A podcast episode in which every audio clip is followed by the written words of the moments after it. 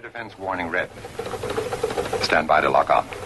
Baltimore, warning red. Mm-hmm. Philadelphia, warning red. I repeat, red. Blue, sir? Attention, Mitchell Field, warning red. So it's orange then. Pass to all gun sites. Guns free, fire at any object.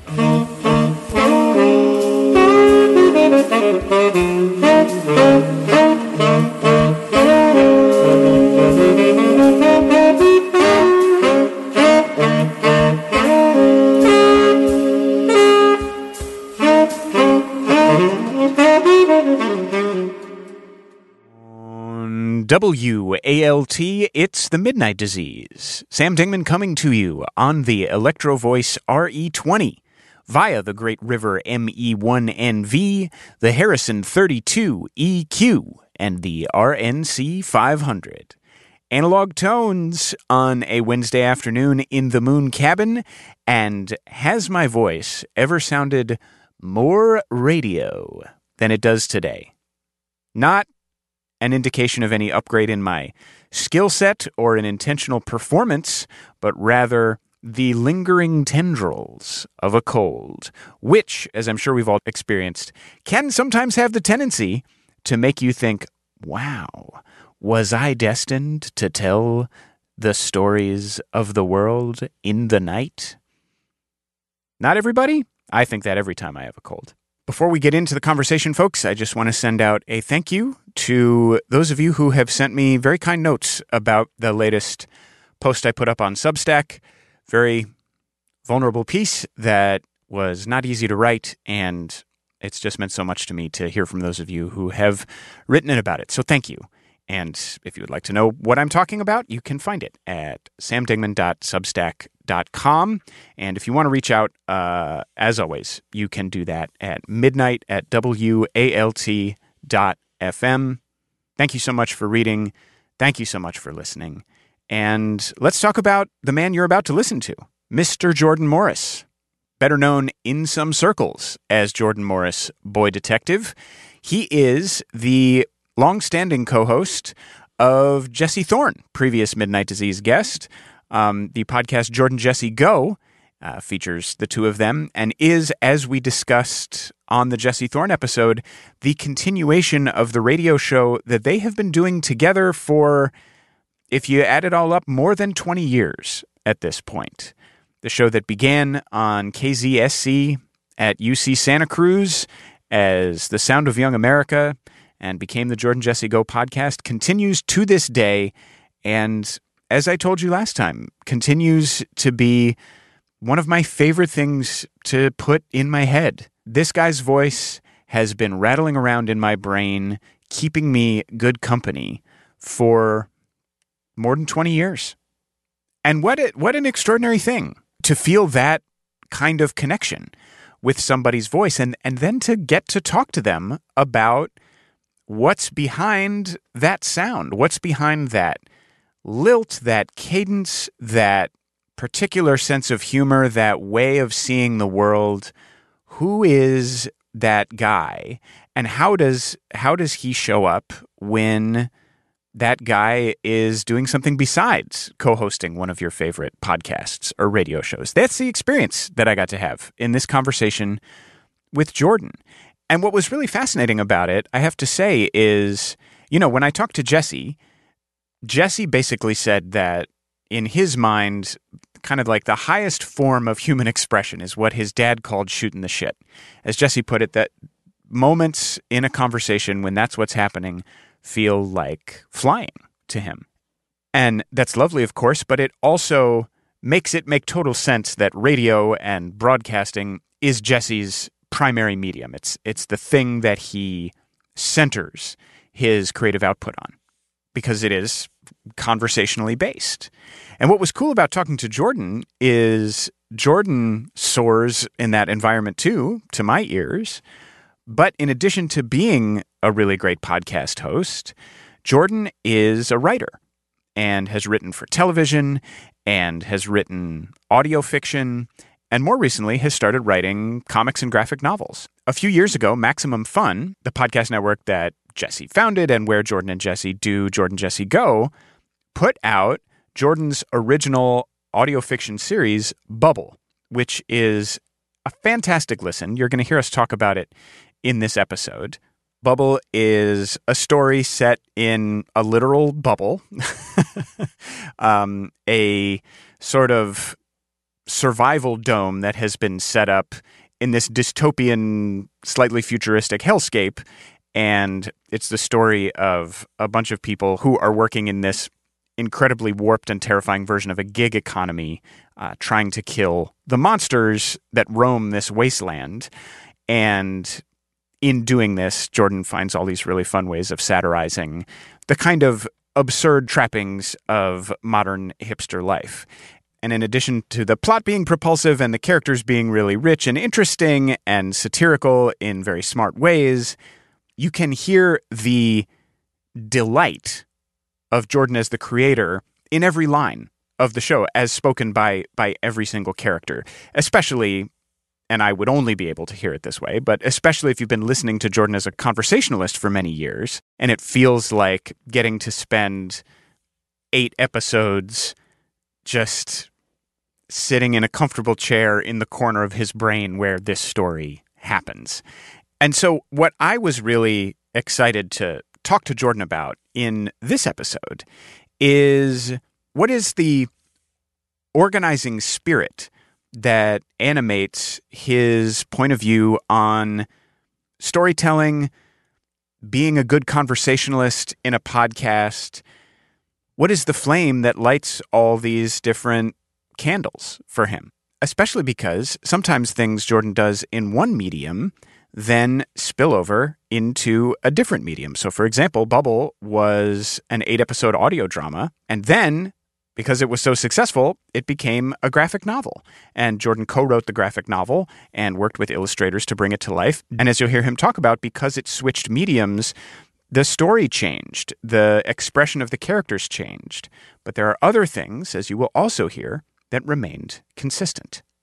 And interestingly, in the context of all this, Jordan is getting ready to release a brand new graphic novel called Youth Group that was designed from conception to be a graphic novel.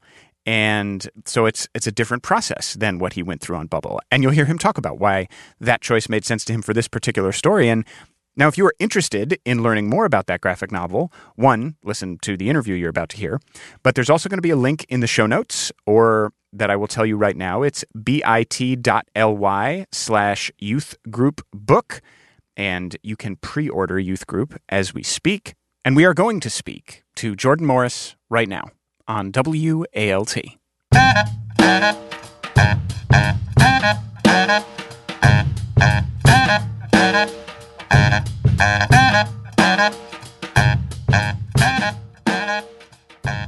Jordan Morris, welcome to the Midnight Disease. Hi, good to be here. Thank you so much for doing this. Um, you are like actually one of the original podcasters. Like you, you have been podcasting almost since it was possible for that to be a thing someone oh, was yeah, doing. Sure, sure. Yes, we were the Velvet Underground of podcasting. Yes, yes, yes, yes. It's actually really interesting. I, i have been a Jordan Jesse Go fan for a very long time. And one of the things I've been doing recently is with shows that I really love that um, have existed for a long time, your, your legacy podcasts, if you will. Mm-hmm. Um, yes, sure. I, I, I, insist everyone do. Everyone, please call us a legacy podcast. Yes, and with Just a capital put it in the L. name. Jordan Jesse Go colon a legacy podcast. A legacy podcast. So one of the things I've been doing with those shows recently is is going back and listening to the first episode if if it's not something I've been listening to from the beginning. So I listened to the very first episode of of Jordan Jesse Go, and Oh, one of the things I, I, I wish I could give you your hour back. I'm sure it. I'm sure it fucking sucked. I, no, quite the opposite actually. It it what was amazing to me about it, it is that it is essentially the same thing you guys still do. The only difference is that there's no guest. um, Sure. um, but the and I know that at that point you and Jesse had already been working together for a long time, and uh, we'll get into all that stuff. But the thing that's fascinating to me about it is you are literally having a conversation in that episode about what is it to make a podcast? How is it different from yeah. a radio show? And what is our goal with this? And so Everybody loves that, by the way. Talking about the podcast on the podcast. That's, I think, everyone's favorite. I'm so glad we hit the ground just saying, like, what are we going to do on this show? Good for us. Every, Yes, well, everyone's everyone's favorite part about the medium. If it's any solace, you were one of the first people to do that. So everybody else who does it is knocking Sure, yes, exactly. we we could do that. Everyone else who came after us is a hack. yeah, yeah. we invented that shit, man. So, do you think of the podcast as part of your artistry? When you think of yourself as like, I, Jordan Morris, artist, do you think of that label as containing podcasting, or do you think of podcasting as something that you do that is exists kind of in parallel with your primary artistic identity as a writer? Yeah, I mean, I I listen. I joke about the podcast being bad or low effort or whatever, but yeah, I, I am really proud of Jordan Jesse Go, and I I really do love doing it, and I'm stoked that we've been doing it for so long. Definitely, like it's really cool that we you know just started dicking around 15 years ago or whatever and they're still dicking around today. And yeah and i think that the joke about the show is that like it's just two dudes and a guest bullshitting and for 90 minutes and then it's over. But i do think jesse and i think a lot about like h- how to make a good show and and how to like improve. And i do think we've definitely like improved on the show even though it hasn't changed that much like format wise or content wise like i do think that like we're better hosts and the show is better now than it was then. And i i do think a lot about like you know when i'm on a podcast myself i am like pretty aware of like do i feel comfortable on this show? Is this like host you know helping me to be my best. And i mm-hmm, want to do mm-hmm. that for the people who are on our show. I like want to i don't want them to feel like they're just sitting in the corner while two dorks who have known each other make inside jokes to each other. And i know that we are like guilty of that sometimes you know? Like i think definitely like in the past and hopefully not that much but sometimes now we can just be like dudes that dick around with our little inside jokes while the guest nods politely. But I, I, I, I, don't I don't want the show to be that. I think I, I think it works it, it works really well when we're all having a good time, like together, and the guest feels like they can jump in and dick around with us or take us on their own little dick around journey that they want to go on. So so yeah, mm-hmm. it is you know, it is not a it's not a super complex show to make, but as a creative person, I do consider it one of my like products. And I, I do think I get a lot of my ideas from like conversation, like having mm-hmm. conversations with mm-hmm. people, joking around with people. It's just such a great idea generator. And mm-hmm. like that's what that show is. It's it's goofing around, it's having conversations. I think it is like so good for my brain doing that show. And yeah, I, I think while you know, I haven't like written any scripts about things that we've talked about on the podcast. I do think that it is like part of keeping my brain limber and curious. And God, certainly during that that pandemic, remember that thing uh, when when we weren't, uh, you know, talking to anybody or getting together with people, like being able to like still get together every week and goof around and dick around and you know, kind of work out my conversation muscles was just invaluable. So, Yeah. Yeah, yeah, yeah. I mean, something that I really respond to about Jordan Jesse Go and and honestly about like I am the type of Jordan Jesse Go fan who like regularly goes back and is listens to like episodes of the college years. I Okay. there's just something about your guys like connection with each other that is very magnetic to me. And in anticipation of talking to both you and Jesse, I was trying to think like, well, what is that thing? And the distillation that I came up with in, in my mind is that I feel like to me, you guys have never lost this spirit as broadcasters that I would describe as we get to do this. like Yeah. th- they're letting us do this. Um, right. and that is that has just always always always been there so if you can remember what was it like you know, because I've heard you tell the story before of Jesse being your RA and going to his dorm room and seeing the Kids in the Hall poster and thinking like, I think I could hang with this dude. um, Yeah. what what was it like if you can think back to those those early days going into the studio at KZSC? Was being on the radio something you had always dreamed of? Did you just want to hang out with Jesse more? What do you remember what those feelings were? Yeah, I mean, yeah, definitely like being on the radio was exciting. I grew up with like morning radio DJs that I really loved mm-hmm. and stuff like that. So so yeah, the idea of like being funny on the radio was really exciting. And yeah, I don't know, just like making something that people could could consume was was was a cool idea. I mean, I don't think that many people did. Uh, you know, it is a was a college radio station, and we were on at six a.m. or whatever, so it was probably you know. 25 truckers who just happened to be pulling through the area or whatever. But yeah, just the, the fact that it was kind of like it, it, had the ability to go out to the world. You know, I, I think as a as a as a kid when we were doing our like high school plays, uh, I remember like really wanting to like go out and like flyer the community for our plays. I don't think we actually mm. ever did that, but I really wanted to like make posters for our plays and go and, you know, hang them up at coffee shops or the library or whatever. Because, mm-hmm. uh, yeah, I think there was just something exciting about like real people could consume this, not just my friends or not just my family. And I think uh-huh. that's who goes to high school plays, obviously. But like, the idea that like a stranger could experience this and it could make them feel a certain way or it could entertain them was really exciting. So yeah, that was a really exciting thing for me because I think all the performing I had done up to that point, which was like high school plays, was like, oh, it's for a very insular like world of people that know me. And I think mm-hmm, the idea mm-hmm. that like, oh, someone who doesn't know me could hear this.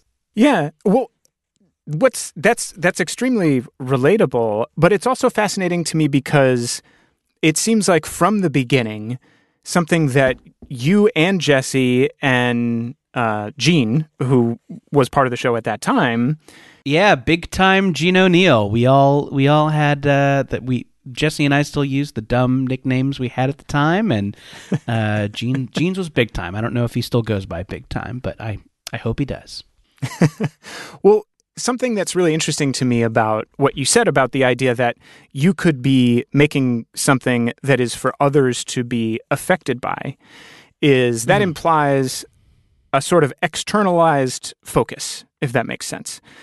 Uh. And yet, the way that you guys approached the show from the beginning and that you seemed to intuit somehow was what would be the most appealing was to just be yourselves, to just talk about your mm-hmm. actual lives on at that time on campus, later as dudes in LA trying to figure things out.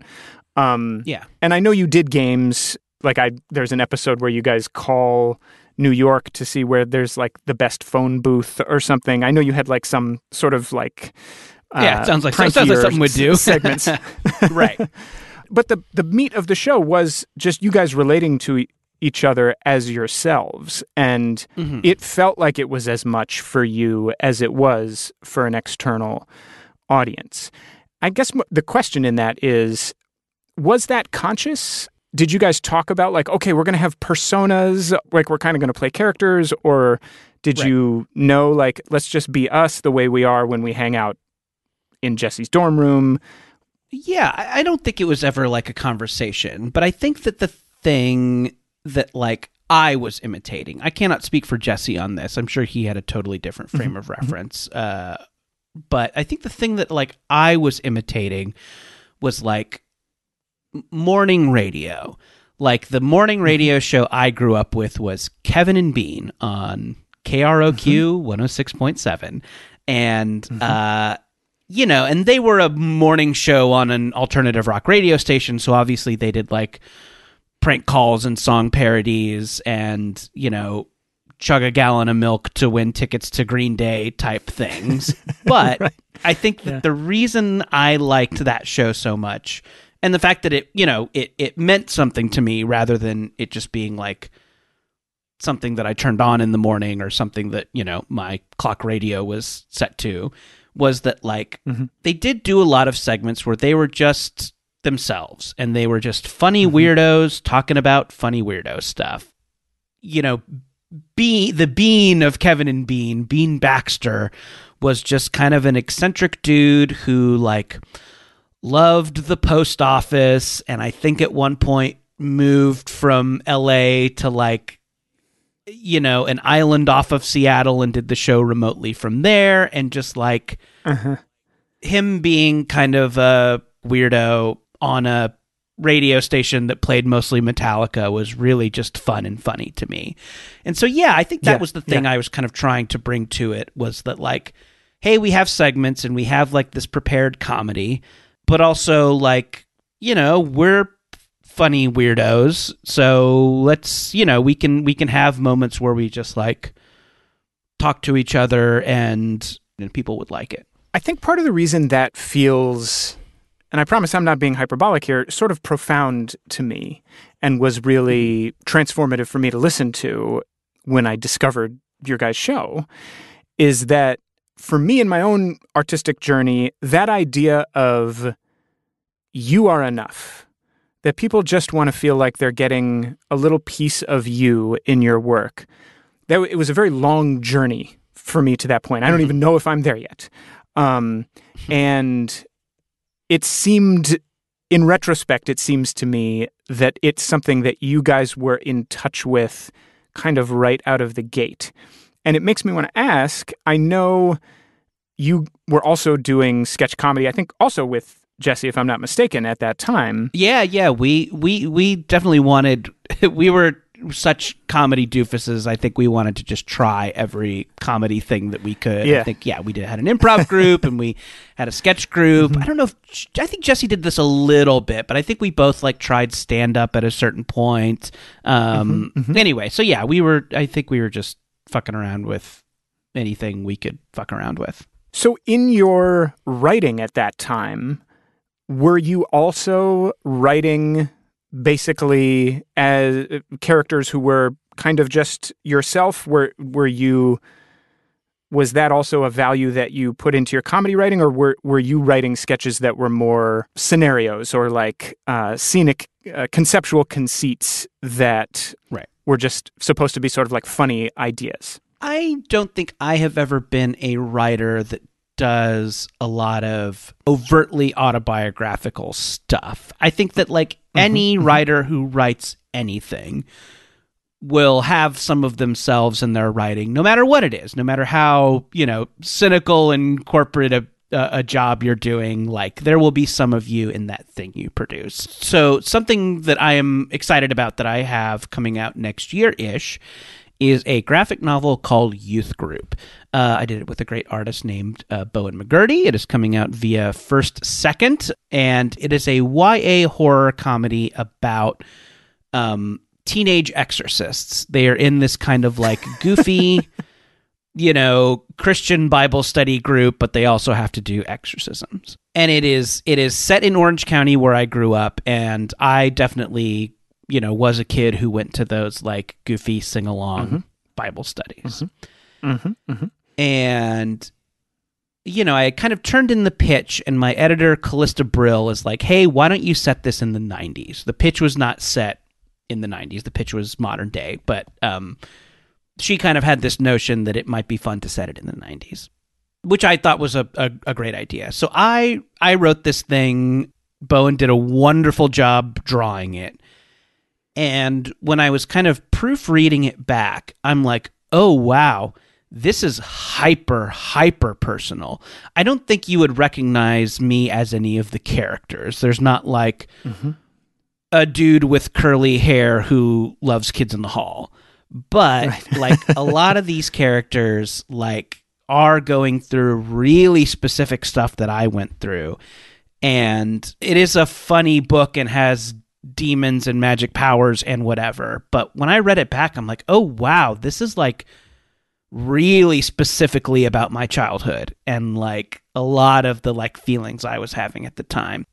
and I kind of like the way in which that was personal. I, you know, I like The Moth and This American Life, and I do love those kind of more autobiographical comics, but it's never been something I've like wanted to do myself. And it was kind of interesting to like produce something that I recognize is really, really personal, but also I didn't have to put in a character with curly hair who liked kids in the hall. Like these could be characters who were not me in many ways, but also I I could put a lot of my feelings into. Yeah. Although I, I have to say it's it's interesting hearing you describe it because from the, from the way you're describing it, it almost sounds like it's like you noticed that it was personal after the fact. If that makes sense, Yeah. like Mhm. If I'm hearing you right, it's not like you explicitly said, you know, I've been wanting to write about my experiences in youth group for a long time. What's a conceit that would allow me to do that? It sounds more Right. like it was here's a conceit I'd like to do. Oh, I, without necessarily intending it, I've actually written about a bunch of things that I really that that actually happened to me.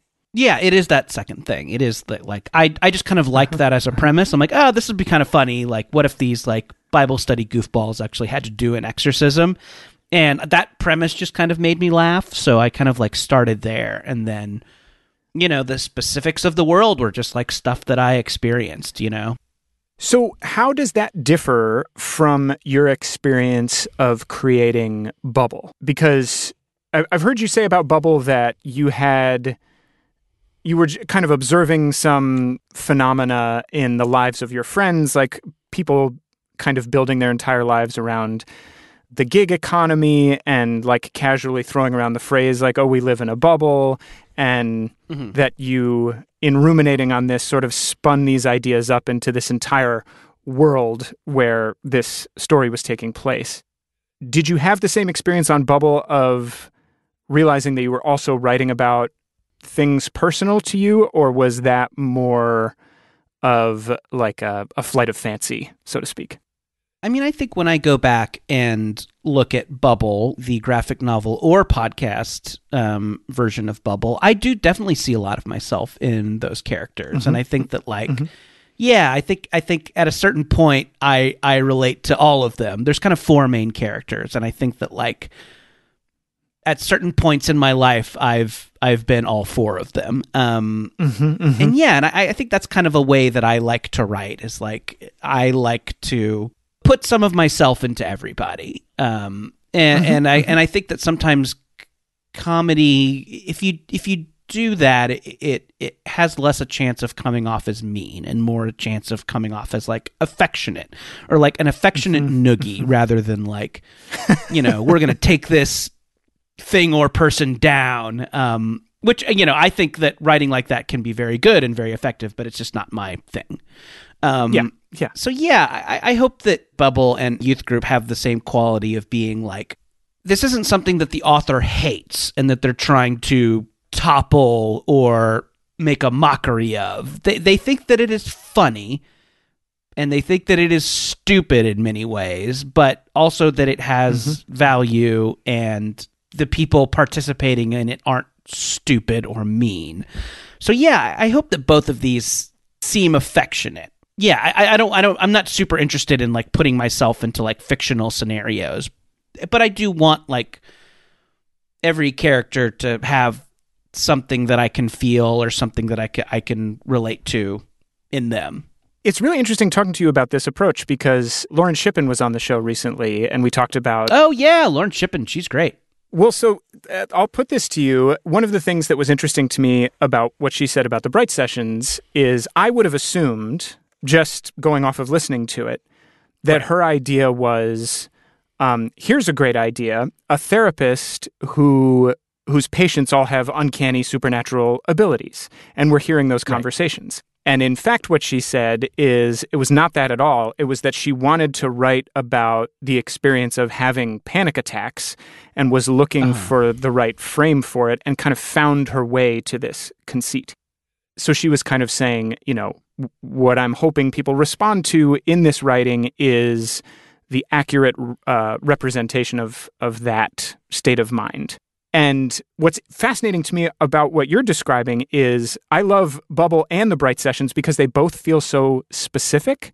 But if I'm hearing you right, you were taking almost the inverse approach, which was I don't want people to be thinking about the specifics of any particular character. I more want people to respond to my point of view in creating this world where we can affectionately noogie all of these different things like the gig economy um Yeah. you know like book club uh, bar trivia like all of these things that Sure. are sort of central to like Yeah, the Good-natured the, the geek conceits culture. of uh, modern modern urban hipster living. Sure. yes yes yes No, I, I mean, I, I do want people to like love those bubble characters, and I love them, and I and I mm-hmm, and I, mm-hmm. I think that mm-hmm. people do. I think that people like love their love their friendship and love you know and can see themselves in them.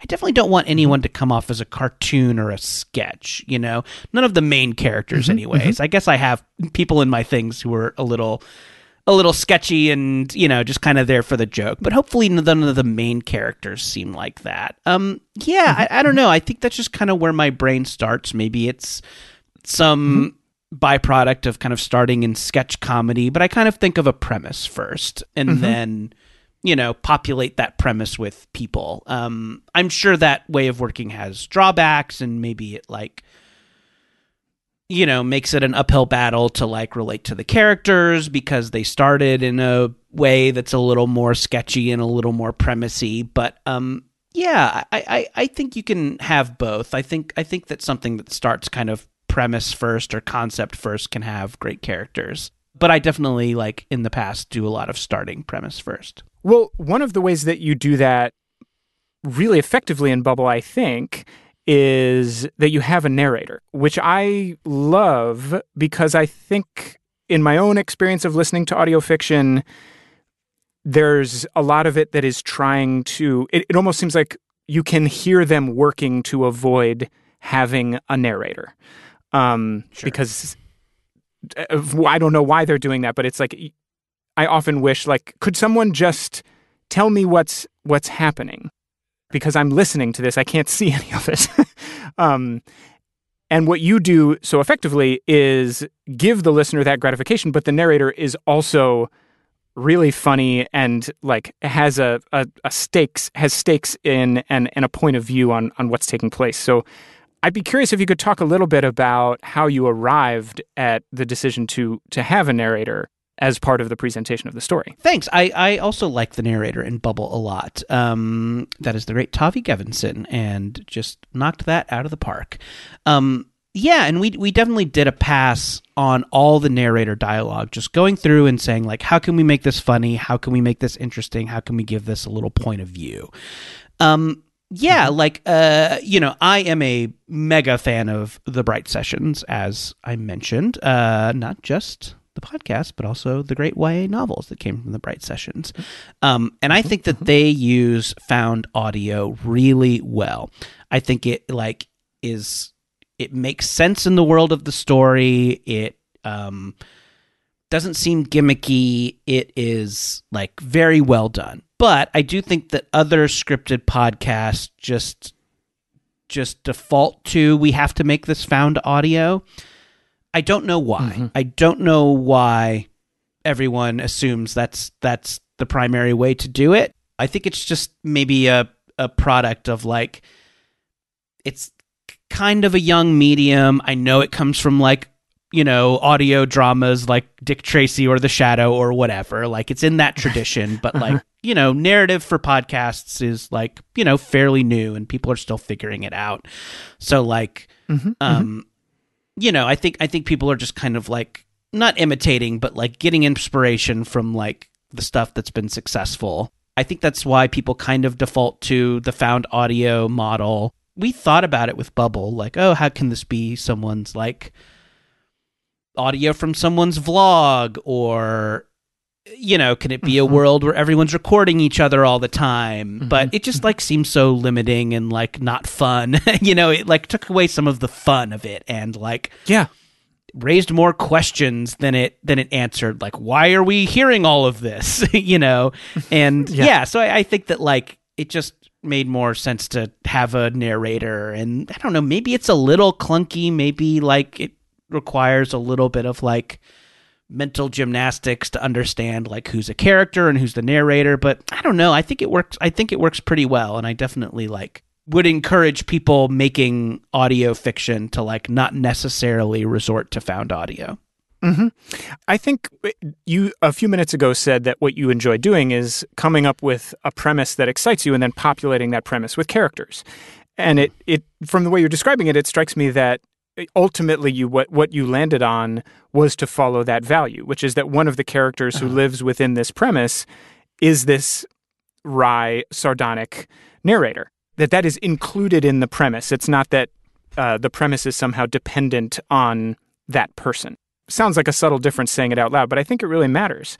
And I just really I appreciate what you're saying so much because I think it is a place where so much audio fiction trips over itself is it feels like it needs to justify its own existence before it can tell the story it wants to tell. Sure. And I don't know, I think it's a very valuable lesson that you've shared of like just give yourself permission for there to be a way to tell the story so that you can just get to telling the story because there, I think there's so few listeners who would turn on a show like that and be like, but but why am I hearing all this? you know? yeah, like we don't think that with TV shows, right. you know, like who's filming this? Oops, sorry, I knocked over a glass of water. oh, oh. sorry, of course that went right onto my tax documents. Oh no. I think um, very weird that I had them right below that glass of water. I think anyway. I think that technically means you owe zero taxes for the year 2022. so yeah, that negates negates all my tax responsibilities. Uh, no, like I was saying, yeah, I don't think in in TV or movies we think why is someone who's filming right. this, you know, like there are fake documentaries, there are The Office and Spinal Tap and whatever, and those have to like follow documentary conventions. But yeah, I, I think as as the medium like continues and evolves and more people get into it, there will be people will like latch on to other ways to tell those stories. Yeah, and I'm glad you you mentioned The Office uh, as part of that because like w- one of the things I find most kind of weird about the popularity of The Office and even Parks and Recreation is at a certain point the documentary conceit it totally falls away. Like the idea that there's this documentary being made no longer makes sense. Like, why would they still be making it? At a certain point, it's just this is how the story's being told. And we love the world so much that we don't care. Like, nobody ever says, like, you know, the. The mise en scène of this actually uh, hasn't been fully thought through. Like, uh, whatever whatever you need to like get yourself into that world seems to be the right thing. So, because you mentioned this idea of being able to be affectionate towards things, but also make fun of them at the same time. When you say that, it makes me think of Mystery Science Theater 3000. Um, yeah. And I know you have you have said before that that was very influential for you as a as a kid. Do you remember what it was about it that you connected with? Yeah, I mean, I, I think that the, the, you know there's a gentle Midwestern sensibility to the humor that I think I really liked. Mm-hmm. Uh, I did a little bit of writing for RiffTrax, mm-hmm. which is a a kind of movie riffing site that um, a lot of the MST3K guys are involved with. And something they said to me early on about like the tone they were going for. It's like we want you to be making jokes about what's going on, but like we don't like to lean too hard on like this movie sucks mm-hmm. or this actor sucks. Like we're just trying to be funny and, you know, in a lot of the cases the movies are bad, but we don't want to seem like we're you know, angry or bitter or something like that because that's not not not that fun to watch mm-hmm. for mm-hmm. extended periods. Um yeah, and I think I, I really I really like that philosophy of like can you tease something without saying like this sucks, fuck this. Mm-hmm, um, mm-hmm. I think it's not kind of not my thing, and and and the stuff I respond to is like tries to be a little more affectionate with its humor. Um, and yeah, I I think there was something to MST3K in that it is like simulating what it's like to not have a lot of entertainment choices. um, you know, I'll, I'll I'll do the fucking Gen X elder millennial thing of saying, "Remember when we couldn't just boot up anything we wanted to watch?" Fucking cold take. Um, but, I do remember I think there that. was I do remember that. sure. Well, yeah, and it was it was a thing, and it was just kind of like, well, you know, maybe you had a little VHS collection, and maybe you know you could record something off TV if you knew how to work your VCR. But for the most part, we were like, you had to kind of ingest what you were being fed, you know, in terms of TV and music and whatever. So there would just be times when you, if you wanted to watch something or listen to something, that thing kind of sucked and you didn't like it. And if you wanted to like not be miserable and if you wanted to like have fun, sometimes you joked about it. If you were with friends, you would joke around about it. And it was kind of, it became less about the thing and more about like having fun with your friends. Like, you know, like Mike and Joel and the bots just trying to have fun with each other despite being trapped on a space station. So yeah, I, I think that was like something that really meant something to me of like mediocre entertainment or bad entertainment doesn't have to make you mad. Mm. Like you can have fun even if you don't love it, you can still like have fun and get something out of it. This makes me think of something I heard you say once that you were trying to, again, affectionately noogie in Bubble, which is the the character of the beard, that you were like trying to take the piss out of a, a little bit, the the type of geekdom which believes there is one true take on all matters of culture, and that if you do not Sure. Subscribe to that belief, you do not understand it in some fundamental way. And the point that you were making in this interview, which I thought was so wise, is you said that leaves out the example you cited was the Star Wars prequels. And you said Yeah. that leaves out the fact that maybe somebody went to see those movies with their two best friends and then afterwards they had a 5-hour conversation where they all got really really really close. And Yeah.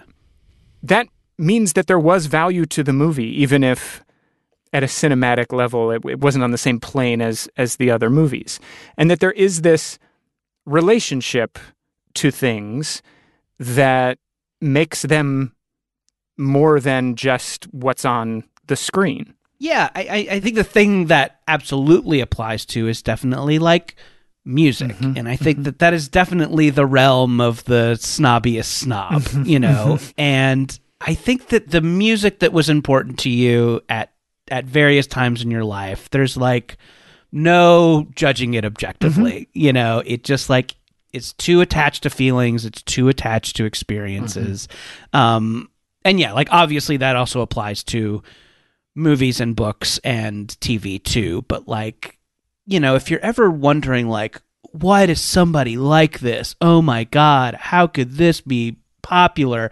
And that is something that I think and feel mm-hmm. sometimes. I definitely Sure. like when I look at things that are popular that I don't get mm-hmm. or dislike, there's this feeling of like Oh my God, why? And and I think your immediate reaction could be like, well, just the people who like it are stupid. They're stupid. And, you know, like I think there's a more generous way to look at it in that like this means something to mm-hmm. them. There's a special something attached to this. It's a kind way of looking at pop culture that I that I try and have.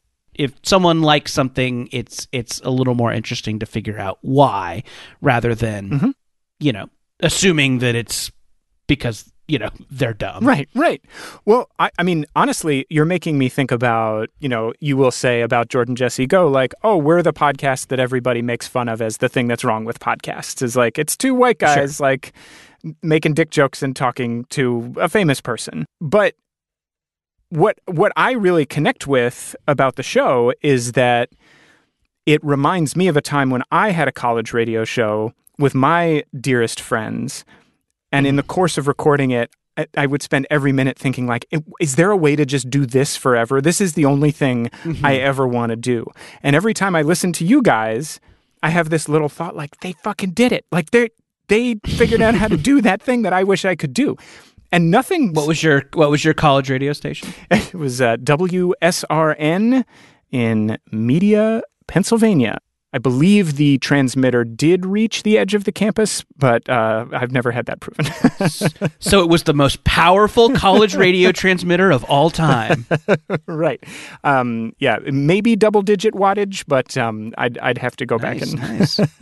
take a measurement of that. But you know what I mean? Like that, nothing, yeah. nothing's ever going to take that association away from me. So it, it's just, it's exciting and gratifying for me to hear as somebody who has that sort of relational connection with your work that that is Uh-huh. actually something that you appreciate and are trying to cultivate in your own projects. No, thanks. And that's that's that's very nice of you to say. And it's always nice to like hear that like pe- people get something out of it. Mm-hmm. And despite the fact that like podcasting has come so far Mm-hmm. since then, um, and the fact that people still just do like to hear a you know goofy, funny chat show is is really really cool. We're yeah, I think we are we are never we are never not appreciative that that people still listen to the show. You know, despite there being so many choices now. I think you know you you you perhaps could chalk our original audience up to the fact that like well there's just not a lot of podcasts and you know uh, these guys got andrew wk and if you wanted to listen to andrew wk on something it was either this or track down a terrestrial radio interview Yeah, that he yeah. did that someone uploaded. Mm-hmm. So so yeah I, I think like you know we definitely benefited from being early to a not crowded marketplace. But but yeah it's it's really cool that people have like stuck with the show. And and yeah anytime we hear about like someone just discovering the show and new listeners dropping in it's it's so cool. It's it's it's awesome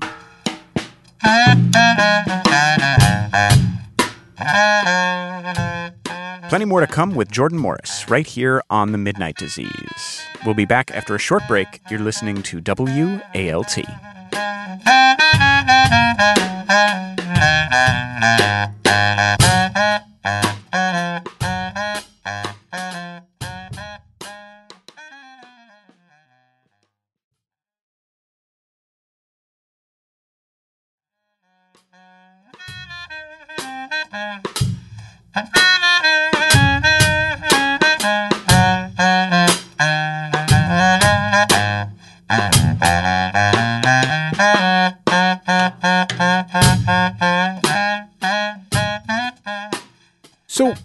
Question that I have always wanted to ask you is one of the things that was that's also always been very appealing to me about listening to you on the show is you're doing something that I, it, for me as a listener creates this experience of like how they, how do they give themselves permission to do that?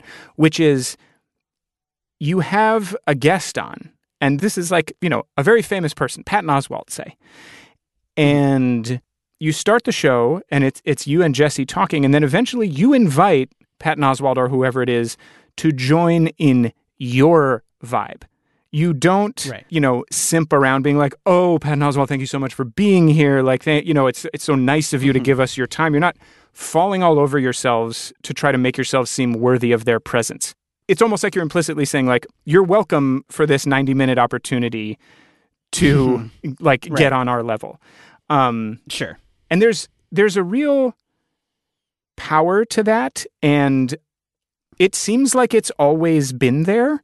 And i guess i'm the, the question in that is as a kid who was a fan of comedy and Mhm. you know really cared about these people was that a struggle early on? Did you feel a temptation to simonize towards these people or did you just somehow have this ability to feel like it was okay that this they were in your house Yeah, I mean, I, I, I, I think if you go, if you went back and like listened to, so on the college radio show that we've talked about, we we did like have the occasional guest that we were super fans mm-hmm. of. Like we had, you know, a post Mr. Show David Cross. We had uh, we had some of the Mystery Science Theater guys. Um, a lot of folks that we like looked up to, and I, I bet if you went back and listened to those, we would come off a little more simp. Your words, not mine.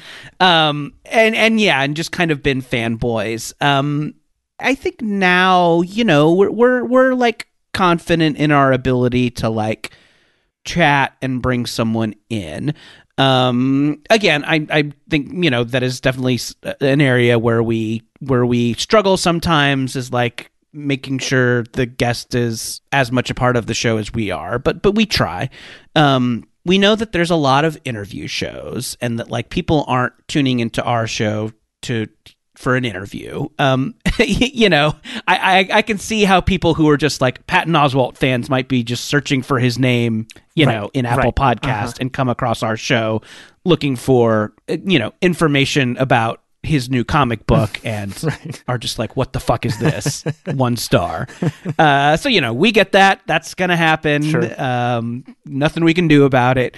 But yeah, hope, hopefully, I think the thing we want is you know people to hear someone that they like just have a different kind of conversation. Like just have mm-hmm. something that's a little more silly and fun and mm-hmm. like ideally you know you can learn something about them and and maybe something like more emotional or honest comes through mm-hmm. but like yeah i don't know. I, I i think it's fun that we can do a show that that where people can kind of stray from the prepared remarks and stray from the press release talking point type thing there is something fun about hearing a Patton Oswalt, a Judy Greer, a Kumail Nanjiani just like kind of dick around and you know talk about zoos or their favorite recipes or old video games or something like that. It's i don't know i think it's something cool that our show does and and and i, I think i think the people who like the show like that about it. Yeah, well, and especially you know if it's somebody who is really really famous and is on a press tour for something, there can be this way in which they make the rounds of all your favorite podcasts, and you hear them hit the same eight talking points over and over and over Right, again. And in a way, it is actually more instructive about how Kumail Nanjiani approached playing this sort of serious character in uh, the the male stripper show that he Chip, was in. chippendales welcome to chippendales yeah, to hear his his his philosophy on other things, like how, what animates him about other things in his life, and then to watch the performance and have those ideas echoing in your mind. That's actually a richer experience than just having him say like, "Oh, the director, such a genius. Oh, the writer's such a genius." Yeah. But the other thing is that in riffing, not just with Jesse, but with the guest, oftentimes things about you guys come through. And I, I wanted to ask you in particular about uh, there's an episode from early last year, I think, with Cameron Esposito. And you guys ended up talking a lot about faith and Mhm. the role that it's it's played in your lives. And there's one section in the conversation where the, the conversation goes to this place of basically talking about comedy as a way of processing uh, religious trauma, basically. yeah uh-huh. and you chime in very earnestly to say, you know, I think it's really important that we don't lose in this moment the fact that there are plenty of religious people who aren't reactionaries, who aren't Trump supporters, who just like care about service and love the community that faith creates. sure. And it was this fascinating moment on Jordan Jesse Go of, of a kind that there, you know, because of the nature of the show, that there aren't many of, where everybody just kind of stopped for a 2nd um, do you remember this this moment? Do you remember this conversation? Yeah, I definitely remember Cameron talking about all of her experiences. That is a, a very fun episode, and Cameron is a great, like, not only a a really hilarious comic, but just a real great like talker about emotions and feelings and experiences. Uh, yeah, one of one of the best. Um, I think that like in the time we're in now, where we can see the worst fucking right wing assholes being fucking awful constantly all the time and like using religion to back it up. It is really easy and really understandable that you would just be like, fuck these people. I get it. I absolutely get it. And if that is how someone feels, good on you. There is there is more than enough cause to feel like that. I think just like in my personal experience, I just have a lot of family members and people in my life who like are religious people and are very reasonable, Biden voting, uh, gay loving, uh, abortion liking, you know, reasonable people who enjoy their church community and think that like religious teaching helps them mm-hmm. think about the world and be a better person. And I realize that a lot of people might not have those people in their life. So the only religious people they see are their worst family members at Thanksgiving and, you know, every Fox News asshole who's being an asshole. So I I I, I get that, but I, I think that just like you know when when when you're doing that thing when you're talking about religion, I I I don't know. I just feel like I'm I'm being at my most honest when I'm saying like, "Hey, I'm cheerfully agnostic in all of these matters." Who knows? but um, you know, I I I do have you know religious people in my life that I like respect and love and look up to. I just you know want to make sure that like when I'm joking about something that I'm not like just joking about it because everybody is that I'm, you know, I'm thinking about stuff and I'm not just like saying stuff to get a laugh or to get an applause or to be like you know, seen as a man with impeccable takes. I'm not just trying to be good take guy. I yeah, I do I do want to like be honest and share my feelings and share my truth and you know, even though the show is pretty fluffy and pretty goofy, like you know, I do want to be myself or a version of myself on it. Yeah, yeah. Well, uh, I mean, that goes back to me to th- what you responded to as a kid in, on Kevin and Bean, which was um, that the authenticity that you could feel uh, was coming off of them, even if it was, you know, th- this like vaguely morning zooish morning show on an alternative yeah. music station. When you were a kid growing up in what I think you describe in that episode as a like uh, non-threateningly evangelical Christian community of some kind. Were you a an earnest believer for a time? Yeah, I think at at the time that was like really important to me and that like hip youth group really spoke to me. It really like made sense and it was kind of like culturally where all of my friends were at. So it really like definitely meant something to me at the time. And hmm you know, and maybe I'm not remembering it as it was or maybe I'm putting a little bit of like rose colored sheen on it, but I definitely don't remember it being as nasty and political as things are now. And maybe that was something that was happening, you know, in the adult services and maybe that was stuff that was happening but it was like going over my head and maybe I was like just, you know, not with it enough to like understand it, but I think that like I recognize how yucky all that stuff has become.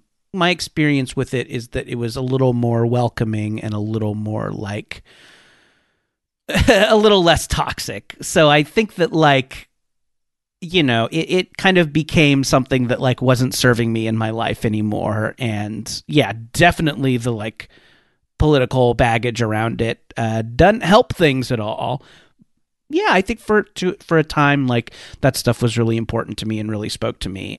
How do you think about because one of the other things that comes up in that conversation is this idea that for a lot of comedians who grew up religious, comedy has sort of replaced religion for them, either from the standpoint Mhm. of community or from the standpoint of it being a platform for them to evangelize about their beliefs. Uh, Sure. um, do you feel that way? Do, do you feel like comedy and religion like switched places, or is it? Do they live alongside each other? I think that there's something to the community thing for me, definitely. I think that like yeah, a lot of my like friends and the people I'm close with are like creative people and people who kind of you know, work in the biz or the arts or something like that. and like absolutely when I first moved to LA and was doing like sketch and improv at UCB and similar, that has big youth group energy, big, big, you know, uh-huh, uh-huh. Charismatic leader vibes. it's got chants, it's got songs, mm-hmm. you have little after parties, mm-hmm. you know, more more drinking and pot certainly, but um, you know, definitely like that world of like organized improv has has a lot of youth group energy and and I don't like participate in that too much anymore but like a lot of the friends I have in LA are like people I met doing improv and people I you know took little classes with and did you know 11 p.m. shows mm-hmm. on Tuesday night for five people with mm-hmm. so yeah I, I think that like like the community that comes with church is really like something you can get out of being in a creative community. Mm-hmm, mm-hmm. So, if you're comfortable saying, since you're, it sounds like you're writing about a lot of these ideas or in this world mm-hmm. in youth group. Can you think of any specific parts of of the book where you put the characters in a certain situation or had them confronting some some aspect of of this world that was uh, taken somewhat directly from your own time? Yeah, I mean, like, I mean, there's just a lot of like jokes from the mm-hmm, time. Mm-hmm, mm-hmm. Basic, like they do, you know, religious themed song parodies. Uh-huh, I think uh-huh. that, um, yeah, I think that there's a moment where they sing a version of I saw the sign and change it to I saw the Christ. um, so you know, there's just a lot of like, I mean, and that just I don't know if that exact song happened, right. but a lot of that shit happened one to one when I was doing yeah. it.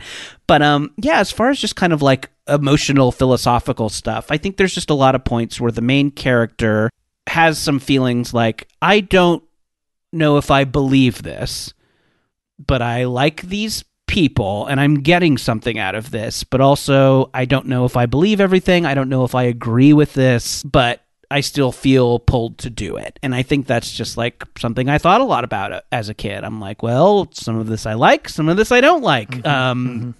You know, is this something I can still be a part of? Um, and, you know, and I won't like spoil where she lands with it, but like, yeah, that was just something I thought a lot about of like, can I can I do this? Should I do this if I don't believe everything? If I disagree with this? And yeah, and I think that's like hopefully something people can relate to, if not like in a faith way. Hopefully, there's maybe some other parts of people's lives where they've like thought about should I do this thing even if I'm not all mm-hmm. in or even if I have reservations if I'm not mistaken, you said earlier Youth Group is going to be a graphic novel, correct? A graphic novel, yes. Yeah. So this will be your second graphic novel, if I'm not mistaken. Yes, yeah. So what resonates with you creatively about that as a medium? What do you like about the collision of the visual style and and the writing that that you get to do? I'm a big like group creative person. Mm-hmm. I definitely love being in a writer's room. I love having a co writer. I love having people to bounce ideas off of. And, you know, and that is kind of like what Jordan Jesse Go is in a mm-hmm. way. It's a little like writing session where we're all just trying to be funny together. So, yeah, I just really like that. And I think like having having a medium where you just like are forced to collaborate with someone is really cool. And there's not just the artist, but you know, if you have a co-writer, I co-wrote Bubble with Sarah Morgan, and you know, you have editors and I am not an artist, so like everything the artist is doing is a total surprise to me. Something cool about comics is that because they are comics, it's a medium where just there's a lot of crazy genre shit. And like that was its birth and it's that's still happening in it and yes there are a lot of like fun home type comics that are more autobiographical mm-hmm. and I love mm-hmm. that. Everybody should read Fun Home, another cold ass take for you on this show. Fun Home is good. Uh, but yeah, like that stuff is is really really great, but like, you know, the tradition of comics is so full of Supermans and Spider-Mans that like you can have fantastic stuff happening and you don't have to like mm-hmm. hold people's hand as hard. They just like they're like, "Yeah, I'm reading a comic. There's going to be monsters, there's going to be powers, there's going to be laser guns." So, yeah, it's just kind of a fun place to do genre storytelling because like the audience is there for it. What do you think in the case of Bubble? Because I know Bubble originally was a script that you were thinking of for TV, if I'm not mistaken. Mm-hmm. And then it became a podcast and then it became a graphic novel. Was there anything about Bubble that was able to emerge in the version of it as a graphic novel that you were particularly delighted by or, or surprised by? Yeah, I mean, I think that like in comics, you can have loaded silences, Mm, uh, and that's definitely not something you can do in a podcast. Is like you can have. I mean, maybe you can. Maybe there's a you know sound designer out there who can really load a silence Yeah. with meaning somehow. But like, I'm definitely going to um, leave in the part where you spilled the water and we don't know if your taxes are going to be okay. Yeah. right. Yes. Will his taxes be okay? Uh, no, I, I, you know, I should say that like a, a, a, a loaded silence is probably difficult in audio. Yeah.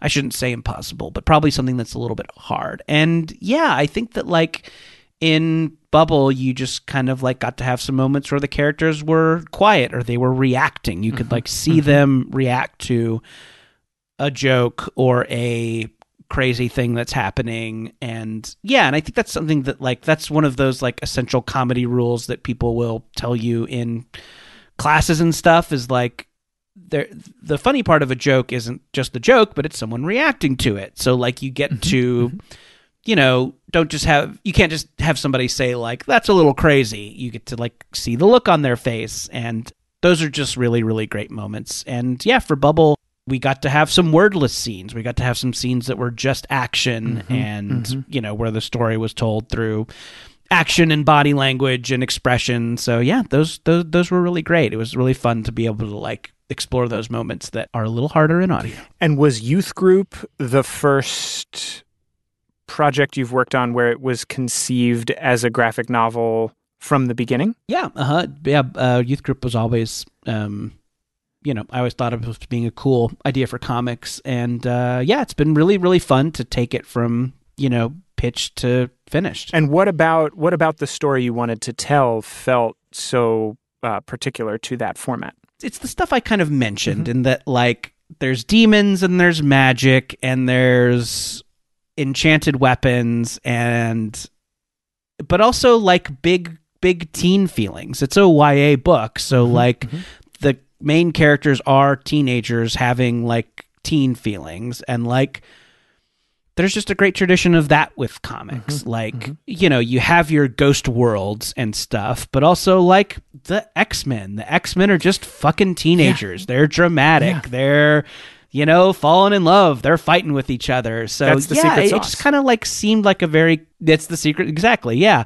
Um it just kind of seemed like it was a very comicsy story, and yeah, I, I, I mean, I think it, it, it's, it's really turned out great. I'm, I'm, I'm so excited for people to see it, and I think that yeah, all that, all that stuff. There's the kind of like ghost world realism, but also that kind of like Marvel operatic battle Yeah. uh, that, that, that I, that I hope, that I hope people, that I hope comes across. Well, uh, I so appreciate you coming on the show today, Jordan. I know we are we are at time. Um, the last thing I I always like to ask folks is, do you have uh, an artistic mantra? Something you you tell yourself, uh, maybe like when the going gets tough. Oh, uh, I mean, it's due on Thursday, so I better have it done on Thursday. so yeah, I, I, that's that's something that I, um, that really motivates me. I'm a deadline guy, even if I don't have a hard and fast deadline. I like to give myself one. Yep. Um, you know, whether it's like telling a friend, "Hey, on Thursday, I'm going to send you this script for notes, and if your script isn't done on Thursday, you're going to look like a big fucking dope." So, yeah, I'm a deadline guy. Have it in by Thursday. Yeah. Well, uh, thank you so much for this time, man. It was a it was a real pleasure, and um, I can't wait to uh, read Youth Group when it comes out. Thank you. Thank you so much.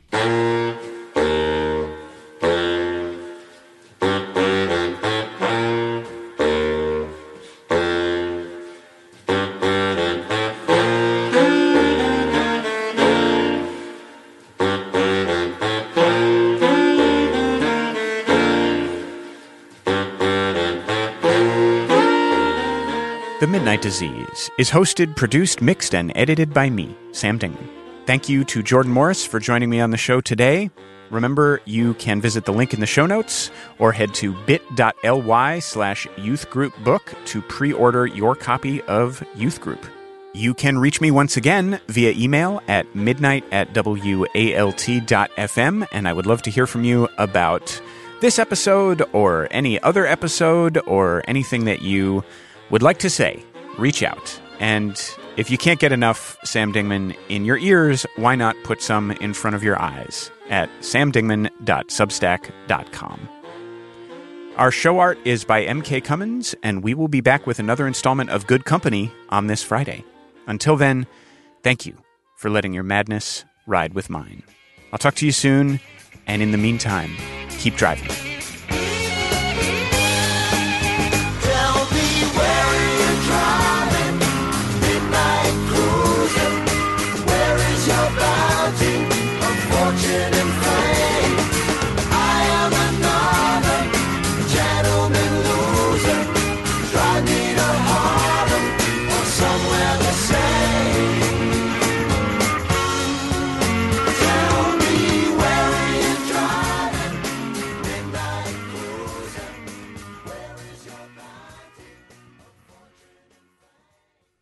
You're listening to WALT, Homegrown. homemade radio.